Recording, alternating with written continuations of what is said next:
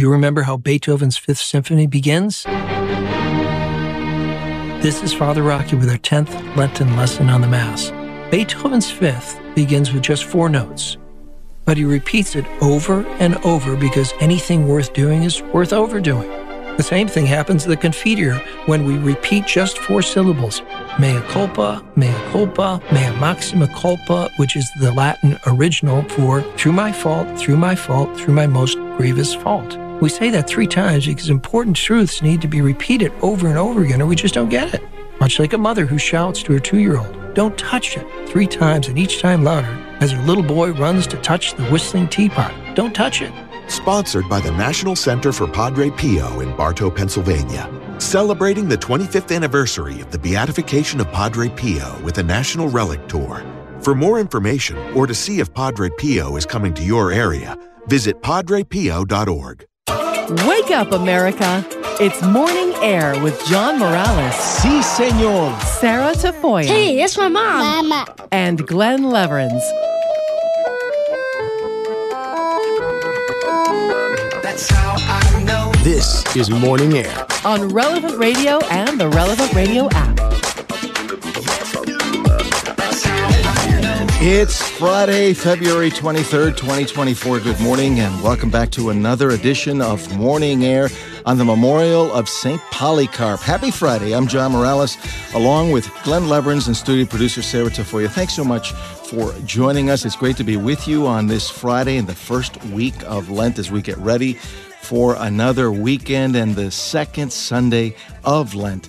Now, today is the memorial of St. Polycarp, bishop and martyr. St. Polycarp was converted to Christianity and was a disciple of St. John the Apostle. He was also friends with St. Ignatius of Antioch and taught St. Irenaeus.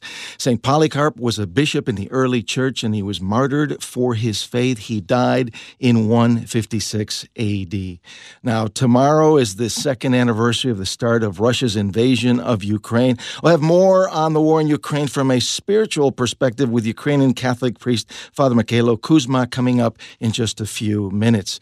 As always, uh, every Friday we take a moment to remember the Sacred Heart of Jesus as well as the passion and death of our Lord Jesus Christ uh, on, on this Friday. I want to bring in Glen and Sarah. Hey, Glen, what are a few of the big stories making headlines on uh, this Friday morning? Well, I don't know if it's going to be, you know, having no sleepovers or being sent to bed without uh, supper or what, but new sanctions being imposed on uh, Russia by the Treasury Department. They say more than 500 new sanctions to, to punish Moscow as this weekend marks two years since the Russian invasion of Ukraine, as well as the death of Alexei Navalny in the last few days here. Uh, sadly, I don't know how much effect those have had, but I think, John, it allows us to say we're doing something.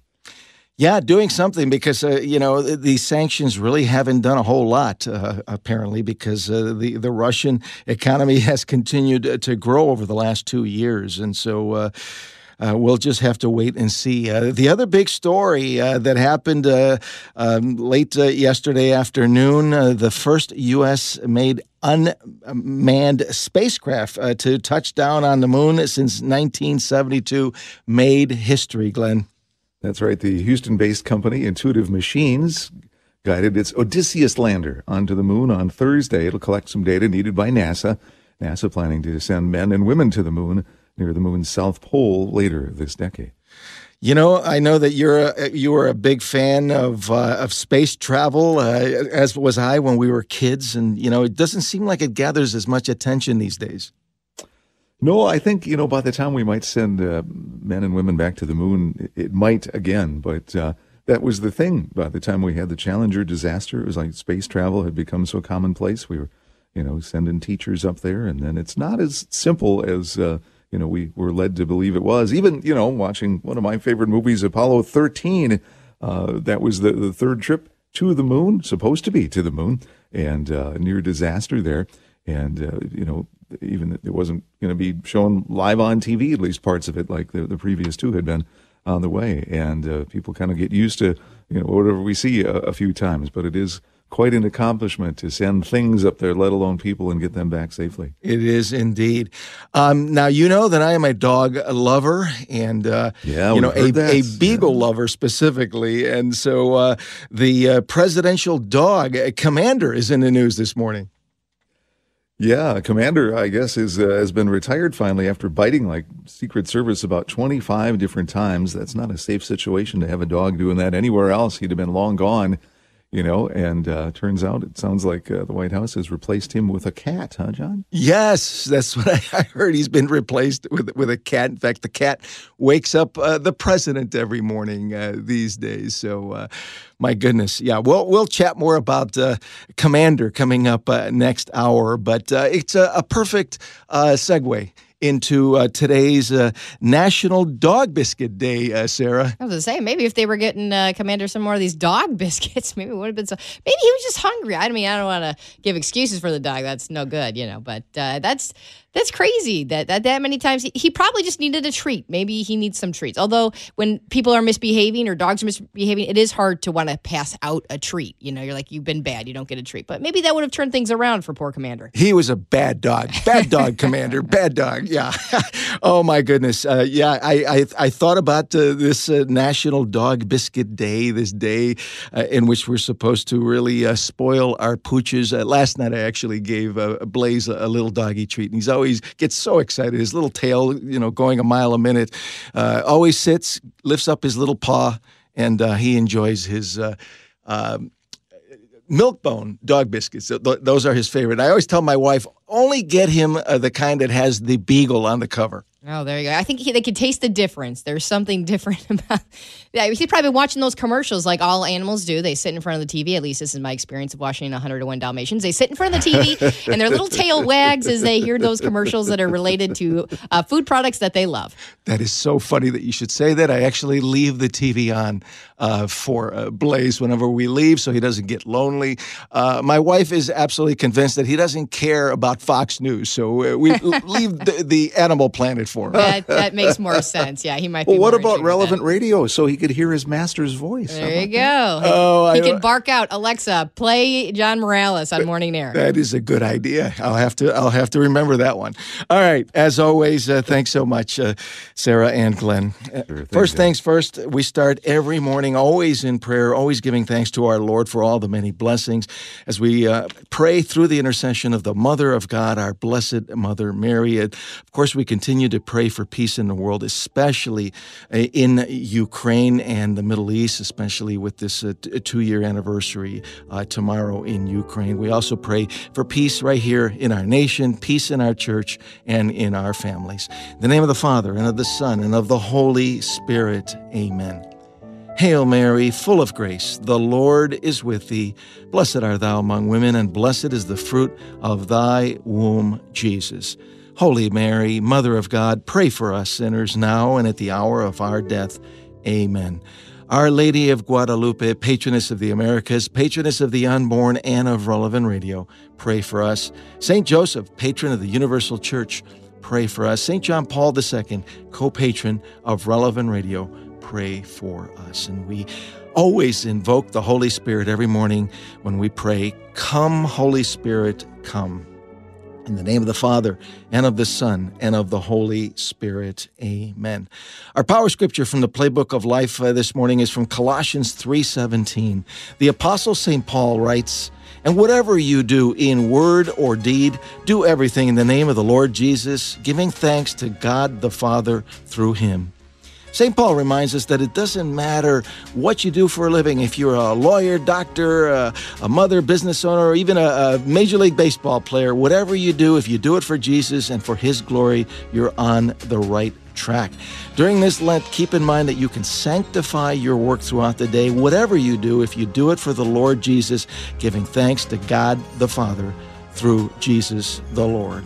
We always pray with great confidence that prayer that Drew and Maggie pray every afternoon at the Chapel of Divine Mercy Jesus, I trust in you. As always, uh, you can send us an email directly. It's morningair at relevantradio.com. And our number, if you want to be part of the program here early this morning, 888 914 9149. 888 914 9149. 49. Now, as I mentioned, uh, tomorrow does mark two years since the start of the war in Ukraine when Russian troops poured across Ukraine's borders and Russian missiles would fill the Ukrainian skies, the biggest air and sea and ground assault in Europe since World War II. This is how CBS News reported the start of the war in February 24th of 2022. This is a CBS News special report. I'm Norah O'Donnell in Washington, and we are coming on the air because the war in Ukraine has begun. Just minutes after Russian President Vladimir Putin announced a special military operation in eastern Ukraine, explosions were heard in Kiev. And that's uh, the way it was reported by CBS. Now, since the start of the war, hundreds of thousands have died on both sides, and over 300,000 have been wounded, and millions of Ukrainians have been displaced. The war in Ukraine has affected people all over the world, including Ukrainians right here in the U.S., who have witnessed the pain, suffering, and the trouble that their loved ones in Ukraine have had to go through. Joining us live this morning is Father Mykhailo Kuzma to discuss the the two year anniversary of the war in Ukraine and its impact on the Ukrainian people. Father Kuzma is the pastor of Immaculate Conception Ukrainian Byzantine Catholic Church in Palatine, Illinois, just outside of Chicago, which is also the shrine of the new martyrs of Ukraine. Good morning, uh, Father Kuzma. Thanks so much uh, for joining us. It is a joy to be with you once again. Good morning, John. It's a pleasure always to be with you and with your uh, wonderful people. Father, uh, it's hard to believe that it's been uh, two years as of tomorrow since the start of the war in Ukraine. Did you ever imagine that we would be talking uh, about this and that the war would still be going on uh, two years later? I had no idea, as most people, of course, our desire, our prayers. We prayed a heck of a lot at the beginning of the war. People were just filling the churches in the evenings uh, various services for an end to the war. Uh, people prayed for the conversion of uh, Russia and of those who are responsible and those who are taking part in the war. We're praying for our people, our soldiers, our civilians, because, as you know, many civilians have been killed. And uh, who would have guessed two years later? It's a very, very uh, sad day for me personally and for many people because as you know, there's uh, there's no end to the war as far as we can see it, humanly speaking. It's it's, it's not a good place to be. Yeah, it is, uh, no doubt. Uh, it is such a a sad, sad situation, and uh, we need to continue to to pray. Uh, we need to continue to trust that uh, it's in God's hands. It's in in divine providence's hands uh, as to when this war is actually going to come to an end. You know, Father, if you remember uh, back uh, in uh, March, uh, t- uh, coming up two years ago, the Holy Father Pope Francis consecrated Russia and Ukraine to the Immaculate Heart of Mary, the Mother of God. Do you think that eventually this consecration will bring peace, but in God's time? I have no doubt about it. But uh, as you said, it's in God's time, but also we need to remember what we can do from our side. It's always God working with us, we us working with God. Prayer and fasting, you know, Jesus spoke very clearly. Certain spirits, certain evil spirits can only be cast out, can be overcome by prayer and fasting. And uh, I don't know that uh, as many people, I'm talking even about just the Ukrainian community in Ukraine and throughout the world, because Ukrainians are dispersed throughout the world, how many are continuing uh, praying and fasting to the degree they did at the beginning of the war. And, you know, you just start to get used to it. You start getting used to uh, whatever event, even if it's a tragic event like a war, you get used to it and you just, you know, let's continue living and moving on. And uh, for me, that's very, very sad because I really believe prayer and fasting is vitally important. There's many, many times uh, the war in Lepanto, other places where prayer and fasting, and especially prayer on the rosary, was very, very efficacious. But it's got to be um, continued. It's uh, um, a need to storm heaven constantly. I mean, uh, we know that uh, Jesus doesn't need us to pray about a certain thing over and over, but at the same time, I have no doubt our Lady wants to help us immensely, but she's saying, keep turning to me, keep turning to me, stay close to me. I'll keep praying for you, for your intentions. I'll pray to my son. I want to help. Uh, I need your help. We are the hands and the feet of our Lord Jesus Christ and of heaven. So that consecration will have, no question, fruits uh, in the end. And maybe we've saved many lives. Who knows? You know, we can't see it from God's perspective. How many lives have been saved? Maybe how many attacks uh, have been forestalled? How many people's lives were saved because of the various prayers we have been setting up? Father Kuzma, as a Ukrainian uh, Catholic priest and, and pastor, uh, you've been uh, closely in touch with the Ukrainians right here in this country, especially in, in your parish. Uh, do you have a sense of how the war has impacted th- their lives? And uh, do they still have hope that this thing is going to end soon? You know, that's an interesting question. And uh, the answer, in my opinion, from my perspective, is it depends on the individual Many people, obviously, especially those who have family in Ukraine, uh, live through various degrees of worry, anxiety, uh, concern, fear, uh, for many reasons, not only because they have family members there. You know, people start asking themselves, is this war ever going to end? The hopes had been that it would have ended possibly last year. Uh, people read, many of the people read and spend a lot of time, in my estimation, on the internet you know, reading the latest, what's happening on Diuka, what's happening here, what's happening here. And um, for many people who are spending a lot of time, I think that they're having a more difficult time. I really believe they're harming themselves from a psychological, spiritual point of view because they're just being inundated, wanting to know what's the latest, what's the latest, what's the latest. Uh, people, I believe, who have, let's say, stronger faith uh, are doing better psychologically, spiritually, emotionally. Uh, I also believe that people who um, have learned to surrender their problems, I don't know if you've ever heard of Father Dolindo Ruotolo, as we learn to truly surrender our problems to the Lord, those we cannot fix. We do what we can. We send uh, monetary support, we send uh, bandages, we send all kinds of tourniquets, other things that can help the war cause. But if we can learn only, Lord, I can't fix this. What I can do, I will do. The rest, I surrender to you. And as we develop that gift of surrender, it becomes a heck of a lot easier, not only dealing with this war effort, with the various problems that all of us have throughout the course of our lives.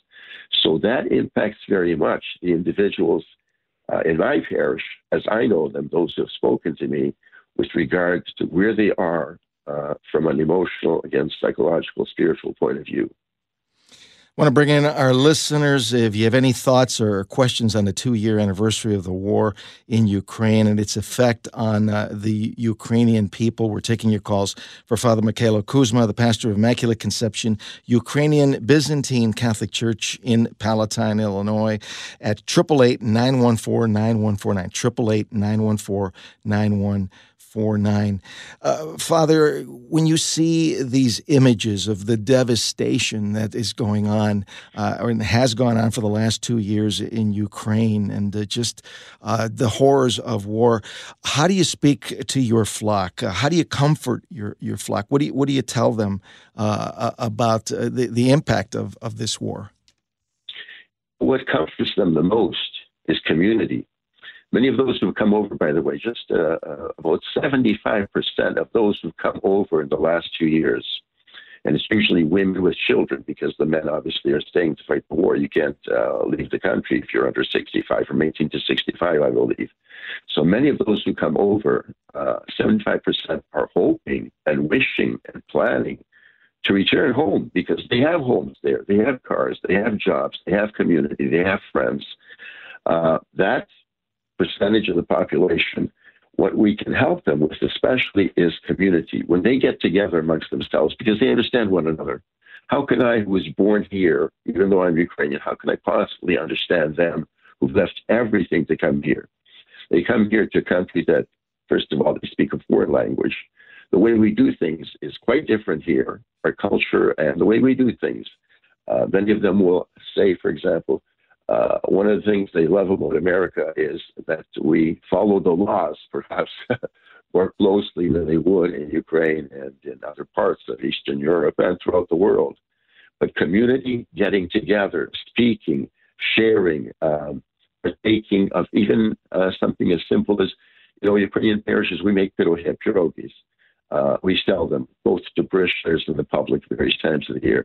When they come together, and they can just spend time together. They can speak to one another, listen to one another.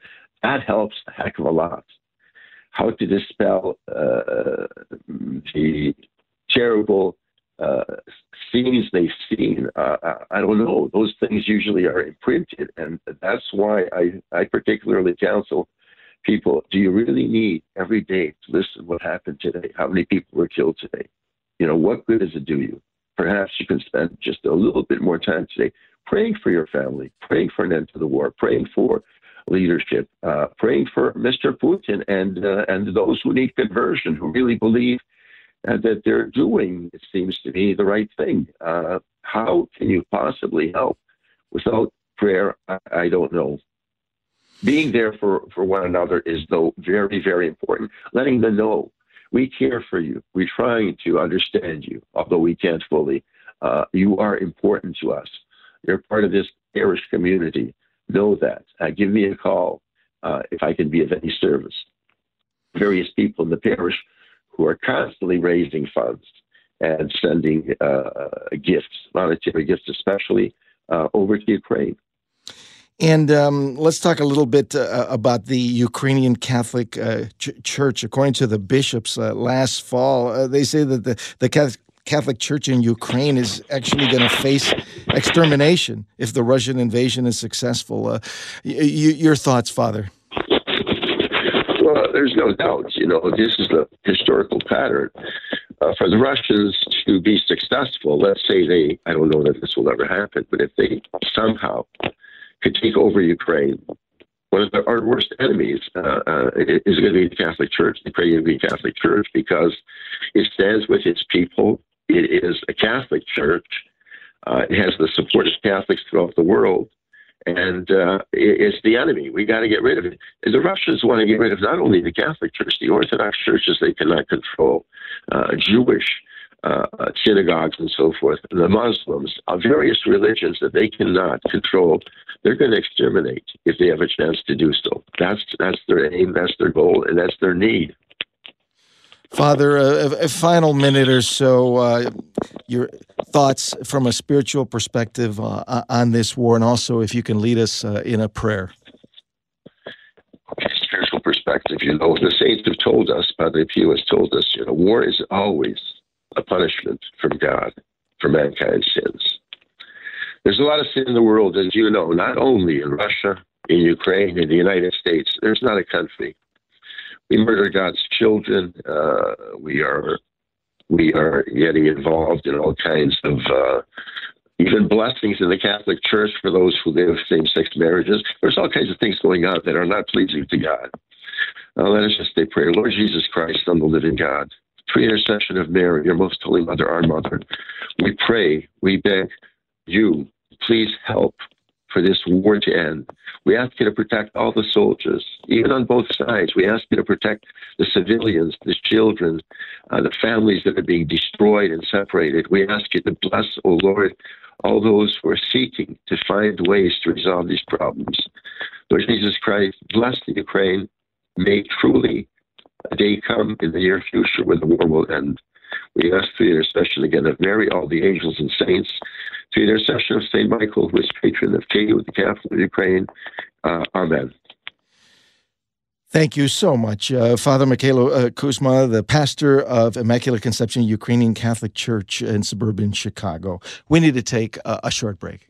Bringing the light of Christ to start your day. This is Morning Air.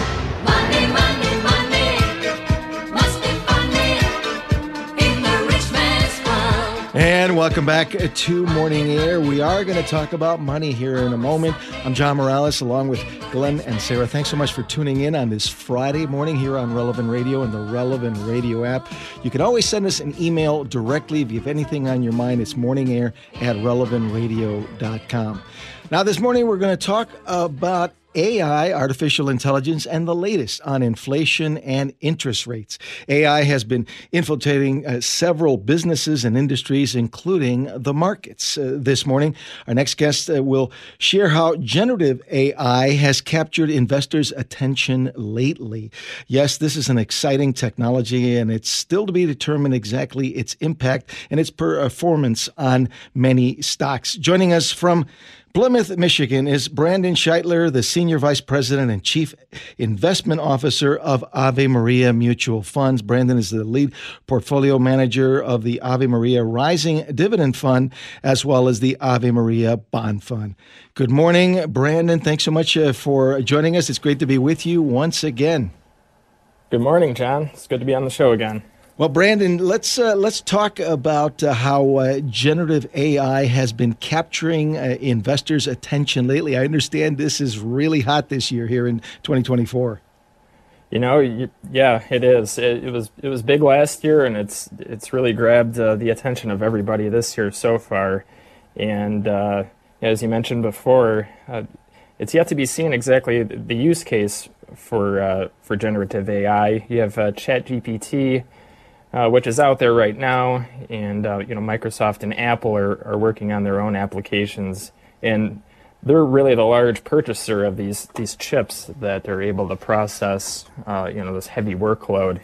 And there's one company in particular, uh, Nvidia, is the maker of these these chips that go into large data centers that power uh, you know the backbone of AI and that that stock has done tremendously well. It was up a couple hundred percent last year, and oh boy, I think it's up almost hundred percent uh, this year.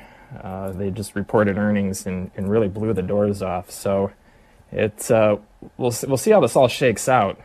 But uh, investors are excited, and you know, real companies spending real money on this are are behind it as well.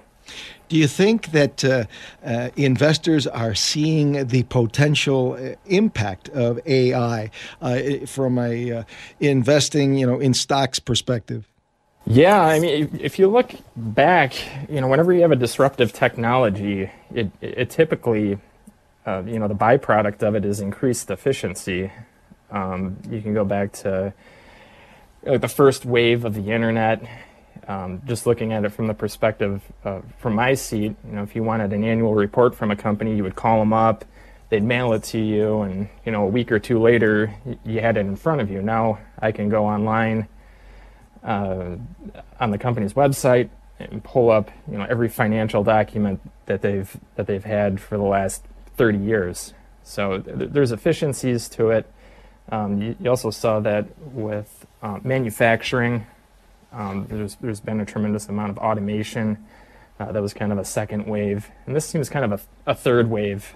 Um, and it's more targeted uh, towards a, you know, a lot of white collar uh, jobs. It seems to be that this, this might be the area where you even get more uh, efficiencies. You know, you can use Chat uh, GPT. You know, if you're wanting to write a, a quick email, if you want to drop somebody an email, you go over and edit it, and then you can send it out that way. So it's it's interesting how this is all going to work out. And uh, there, there's still a lot of apps, and I'm sure there's going to be new companies born out of this uh, as as time goes on. So really, time will tell. We really don't know exactly what that impact is going to be like. Uh, you know, going forward. We we've seen the excitement last year and then again here at the start of this year, but uh, uh, to be determined here in in 2024 uh, exactly uh, how uh, it affects in, investors. Uh, but definitely, it's something to keep an eye on. The other thing that we've been keeping an eye on has been inflation, which we've been talking about for some time. it is still a nagging issue across our country. your your thoughts on inflation that we're still seeing and, and, and some of the reasons. Yeah, inflation, as you know, is really taking a bite out of a lot of people's paychecks, and it continues to be a real thorn in the side. Um, we're still north of 3% readings on inflation. You have the federal government running persistent budget deficits to the tune of roughly you know, 7% of GDP or north of a trillion dollars a year. You know, it's additional dollars that are, that are being pumped into the economy. Uh, you have more job openings than people unemployed by the tune of 9 million. So we're a little understaffed. So companies are paying up to to get you know particular talents in, in, in positions. You know, a big part of the federal budget's indexed to inflation. So uh, you know, it kind of ties goes hand in glove with the with the budget deficits. So as as inflation increases, the budget deficit increases as well. And then you know, onshoring has been a has been a common theme really since uh, you know post COVID when you had a lot of supply chain snafus. So a lot of companies are are bringing home a lot of the uh, the manufacturing processes, so things don't get snarled up in, in, in ports or if various countries shut down. A, a lot of that uh, manufacturing is, is being brought back home. It's That really hard. To, it's hard to, to believe that here we are, you know, going on, you know, four years uh, since uh, the pandemic, and we're still dealing with uh, the re- reverberations of uh, the effect of the pandemic. Really incredible, isn't it, John? Yeah, it, we're still still ironing out supply chain issues from four years ago, but it, they they seem to be mostly behind us. But yeah, there's there's various hotspots still. Yeah. What about uh, environmental policies? How is that affecting uh, this inflation? Yeah, I mean that puts a, a higher, you know, a bigger increase on energy, um, and then you know obviously the cost of doing business if you're in, in you know heavier industries where you're refining, etc. Uh, where you're really starting to see it uh, is in food. I mean, food inflation has been crazy. Uh, it's just in the Wall Street Journal uh, this morning that the, you know the price of food is up 25% since 2020 and uh, typically when food goes up in price, it typically doesn't go back down. They call it sticky sticky inflation. So, uh, yeah, really That is crazy. Twenty five percent. My goodness, uh, since twenty twenty. Um, you got to believe that uh, uh, these economic issues are going to uh, be a, a big factor in uh, this presidential election year. Oh, there's no there's no doubt about it. Yeah, I mean the food the food is a big one because that consumes a lot of people's spending. Uh, in fact, it's the, the highest it's been in uh, 30 years. It's roughly uh, 11.5 percent of the average American spends money on food. So with that increasing as much, yeah, it really hurts. What about housing? I, I got to believe that that one has also gone up a lot uh, since uh, the beginning of the pandemic. Yeah, it certainly had a had quite a jump. Uh, you know, as as folks were, were staying home and, and increasing the, the size of their homes for you know home offices and just the extra space because they were they were locked in and you had really really really low in, uh, interest rates at that time too. So it enabled a lot of people to uh, you know to upsize uh, the home that they're living in. And then currently, interest rates have been up higher, and it's really locked a lot of people in their homes. You know, why would I move when I have a three, four percent, you know, thirty-year mortgage, and if I do move, it's a you know a six, seven, eight year uh, percent thirty-year mortgage, and that, you know, the, the payment on that would would increase uh, tremendously. So, uh, it's been real uh, supply constricted uh, on the housing. So yeah, the the prices have stayed elevated uh, along with uh, with higher interest rates here. Well, Brandon, let, us talk a little bit more about the, the Federal Reserve and interest rates. Uh, at the beginning of the year, there was a, a lot of speculation that investors were uh, expecting interest rates to actually be cut. What has actually happened here through the first two months? Yeah, yeah. St- starting, uh, well, it was in December af- after uh, the, the Fed meeting late last year. Uh, the Federal Reserve came out and uh, really forecasting three cuts in, in the latter part of 2024. If inflation got within their target range, which is 2%, we're north of 3%, so they're not quite there. But uh, the market had a different idea, different thoughts on what inflation what the Fed was going to do. They were pricing in roughly uh, six cuts, but that quickly turned about when uh, inflation read higher and you had really strong uh, employment number as well. So uh, the the market's more in consensus with the Fed with uh, with three cuts at the latter part of this year.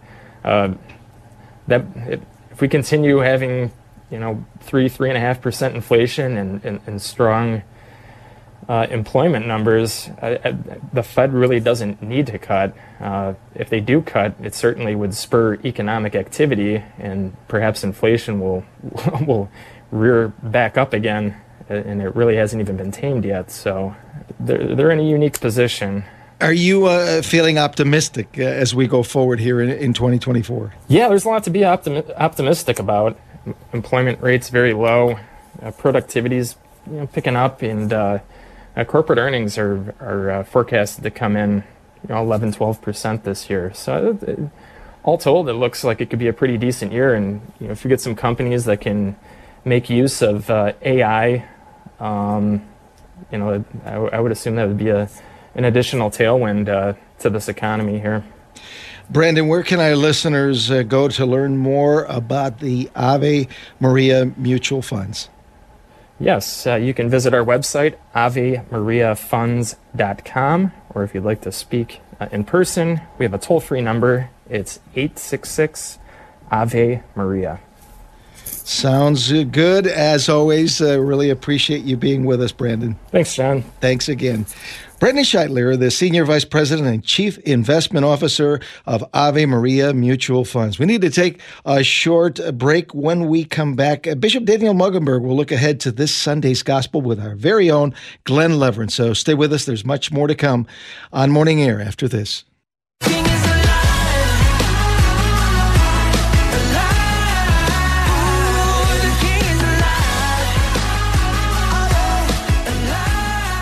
Welcome back to Morning Air on another Friday dedicated to the Sacred Heart of Jesus. I'm John Morales. It's good to be with you, and now it's time to look ahead to this Sunday's Gospel. Always keep in mind that the Word of God in the Gospels, the good news of our Lord Jesus Christ, is powerful. When the Gospel, the book eternal, is proclaimed, Christ is passing by. Jesus is speaking to you. So listen carefully, folks, as Bishop Daniel Mueggenborg, Bishop of Reno, Nevada, shares his weekly reflection on this Sunday's Gospel with our very own Glen Lewerenz. Our Gospel reading for the second Sunday of Lent comes from Mark chapter 9, verses 2 through 10. Jesus took Peter, James, and John and led them up a high mountain apart by themselves. And he was transfigured before them, and his clothes became dazzling white, such as no fuller on earth could bleach them. Then Elijah appeared to them along with Moses, and they were conversing with Jesus. Then Peter said to Jesus in reply, Rabbi, it is good that we are here. Let us make three tents one for you, one for Moses, and one for Elijah. He hardly knew what to say. They were so terrified. Then a cloud came, casting a shadow over them. From the cloud came a voice This is my beloved Son. Listen to him. Suddenly, looking around, they no longer saw anyone but Jesus alone with them. As they were coming down from the mountain, he charged them not to relate what they had seen to anyone, except when the Son of Man had risen from the dead. So they kept the matter to themselves, questioning what rising from the dead meant. Let's dig deeper now into that gospel reading for the second Sunday in Lent from Mark 9, verses 2 through 10. Joining us, as always, from Reno, Nevada, it's Bishop Daniel Mueggenborg. Bishop Mueggenborg, thanks for joining us. Good to be here, Glen. Well, we climb up the mountain this week, uh, along with a, a, couple of Jesus' closest friends, uh, for an interaction of an amazing kind with the Transfiguration every year on our second Sunday of Lent, we have this beautiful passage of our Lord being transfigured on the mountain. And it gives the disciples an insight into who he is. And it also encourages them in their faith because they will climb another mountain with Jesus, and that is the Mount of Calvary. And at that moment, their faith will be challenged and they will be troubled and they will have difficulty recognizing the presence of God in Jesus as he dies on the cross.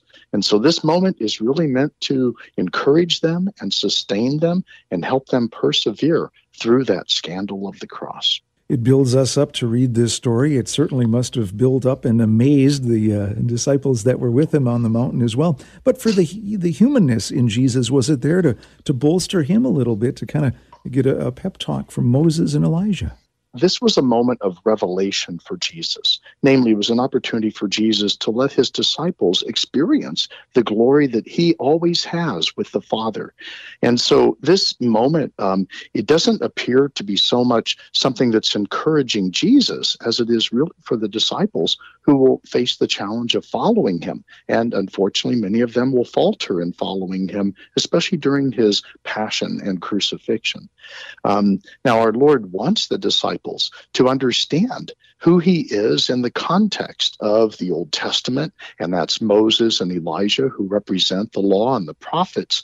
And our Lord also wants the disciples to understand that he is uh, unique in that relationship because he alone is the only Son of God.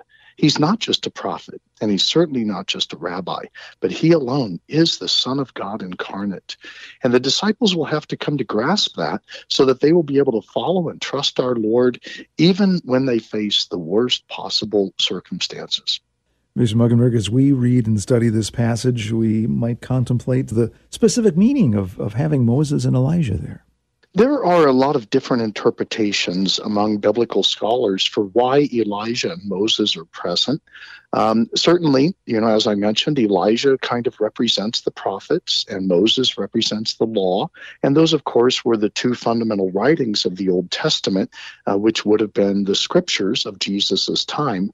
And so Moses and Elijah, in conversation with Jesus, can represent that the gospel is not in contradiction to the law and the prophets, but that the gospel is really a, a, continuation of the law and the prophets and part of God's ongoing revelation. They also represent figures who really suffered for their fidelity to God's word. I mean, certainly Moses faced tremendous challenges because of his fidelity to God's word as he led the people uh, during very rebellious times in the desert through the Exodus. And Elijah, because of his fidelity to God's word, his very life was being pursued by the king. And uh, he was on the run because he was a prophet, authentic to his calling. And so they represent people who were faithful and yet suffered because of that. And we need to remember that, you know, oftentimes in the time of Jesus, the perception was that if you're a faithful person, God will bless you with an easy life. And that's just not true. And these figures remind us that oftentimes being faithful means embracing sacrifice as an essential part of that fidelity. Moses and Elijah also represent people who, although they did face great challenges, they were saved, uh, saved from utter destruction. Uh, Elijah, if you remember, at the end of his ministry, was taken up into heaven in a fiery chariot. And um, the um, the uh, Jewish scriptures indicate that Elijah will come again to prepare the way of the Lord.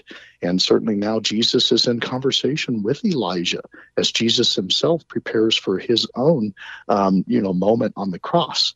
And Moses is the one who led the people through the new ex- or through the Exodus experience to a new life in a promised land. And Jesus is going to prepare for his exodus through his death and resurrection, in which he will lead us to the eternal life of heaven. And so, in many ways, you know, these two figures are the perfect figures to help us understand um, how Jesus fulfills their ministries of the Old Testament. We also note uh, the place this happened on a mountain, our Lord appearing in a cloud, our Heavenly Father, and that was the way that uh, humans at the time perceived people would interact with a god. Mountains were very privileged places for sacred encounters. And so oftentimes shrines were built on mountaintops. And, and that was true even within some pagan religions of the uh, Greek and Roman empires. To go to a mountain was a place of encounter. Um, today, we go to different places of encounter. We go to the sacred space of a church. Uh, we go to the divine liturgy of the Mass uh, for our primary encounter with the Lord. Maybe we go to a um, sacred space of a, of a prayer area or something like that. But other places of privileged encounter with God can include works of charity with the poor or the marginalized or the estranged or the vulnerable, whoever it may be.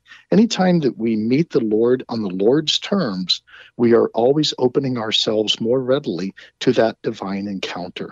And so um, we have our own places today, and we should seek those out because God wants us to know where it is that we can meet Him more immediately and more readily. Jesus' followers that were with him on the mountain included Peter, James, and John. Peter, known as a man of action, a lot of action and not as much patience. Uh, instead of maybe listening at this very important and first time anybody had seen anything like that moment, wanted to get uh, get busy and start uh, putting up tents. I think this is um, one of the one of the greatest representations of Peter. To be honest, oftentimes Peter is called the spokesperson in the Gospels because he's the one who speaks up. Um, and what we see Peter doing in this passage is he's doing a lot of talking. And um, it's because Peter is rushing to interpret this moment or actually force his interpretation of this moment on it um, that Peter makes some fundamental mistakes. And um, one of those mistakes, of course, is that Peter refers to Jesus as rabbi. Well, Jesus is revealing himself as much more than rabbi. He's revealing his divine presence to them. But Peter's not getting that. And so um, Peter, you know, thinks that this moment of glory is actually the fulfillment of, of why Peter is following Jesus. And so Peter wants to freeze this moment, and he's doing it by all this talking. He's not allowing the Holy Spirit to um, lead him into a deeper revelation. Rather, Peter is jumping to conclusions. And so Peter, doing all this talking, has to be interrupted and silenced by God the Father so that Peter will learn to receive uh, his understanding of this moment from the Holy Spirit rather than force his own understanding of this moment on it. And so Peter, uh, you know, again is silenced as the Father says, This is my beloved Son. Listen to him. And so the proper response is not to talk, the proper response is to listen and to seek understanding and to pray for insight uh, rather than jumping to our own conclusions and presuming that our conclusions are always correct. No, poor Peter getting corrected by God the Father himself there. But he he, he meant well. He wanted to do kind things, and in uh, his mind that would be good. But uh, yes, to, to, very much to to listen. Another great reflection. Always uh, appreciate the insight, Bishop Mueggenborg. If you'd be so kind as to wrap us up this week with your blessing. The Lord be with you, and may the blessing of Almighty God, who speaks to us through His divine Son Jesus Christ always in, fill us with a desire to seek the Lord's word, guiding us in our lives every day. In the name of the Father, the Son, and the Holy Spirit. Amen. Amen. And thank you, Bishop Mueggenborg. And now it's time for another episode of Glen Story Corner.